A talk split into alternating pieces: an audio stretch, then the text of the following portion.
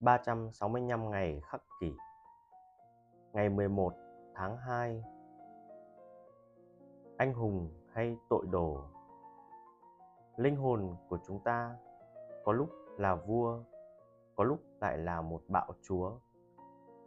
Một vị vua bằng cách hướng tới những gì đáng tôn vinh sẽ bảo vệ sự khỏe mạnh của cơ thể và không đưa ra mệnh lệnh tồi tệ hay hèn kém nhưng một linh hồn vượt khỏi tầm kiểm soát, lấy năng lượng từ ham muốn quá mức và được nuông chiều thái quá, sẽ biến một vị vua trở thành kẻ đáng sợ và ghê tởm nhất, một bạo chúa. Trích những bức thư đạo đức của Seneca.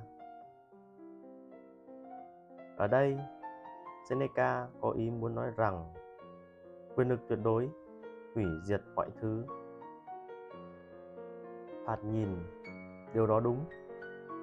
Nero, học trò của seneca và tội ác giết người của hắn là một ví dụ hoàn hảo.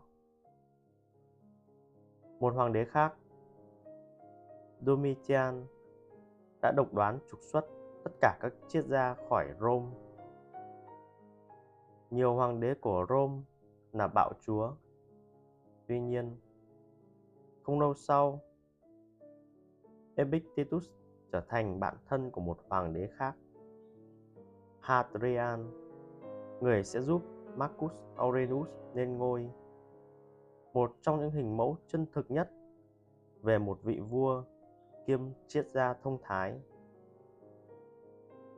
Vì vậy, chưa chắc quyền lực đã hủy hoại mọi thứ. Trên thực tế, có vẻ nó phụ thuộc vào sức mạnh, nội tại và sự tự nhận thức của các cá nhân. Họ coi trọng điều gì? Họ mong muốn điều gì?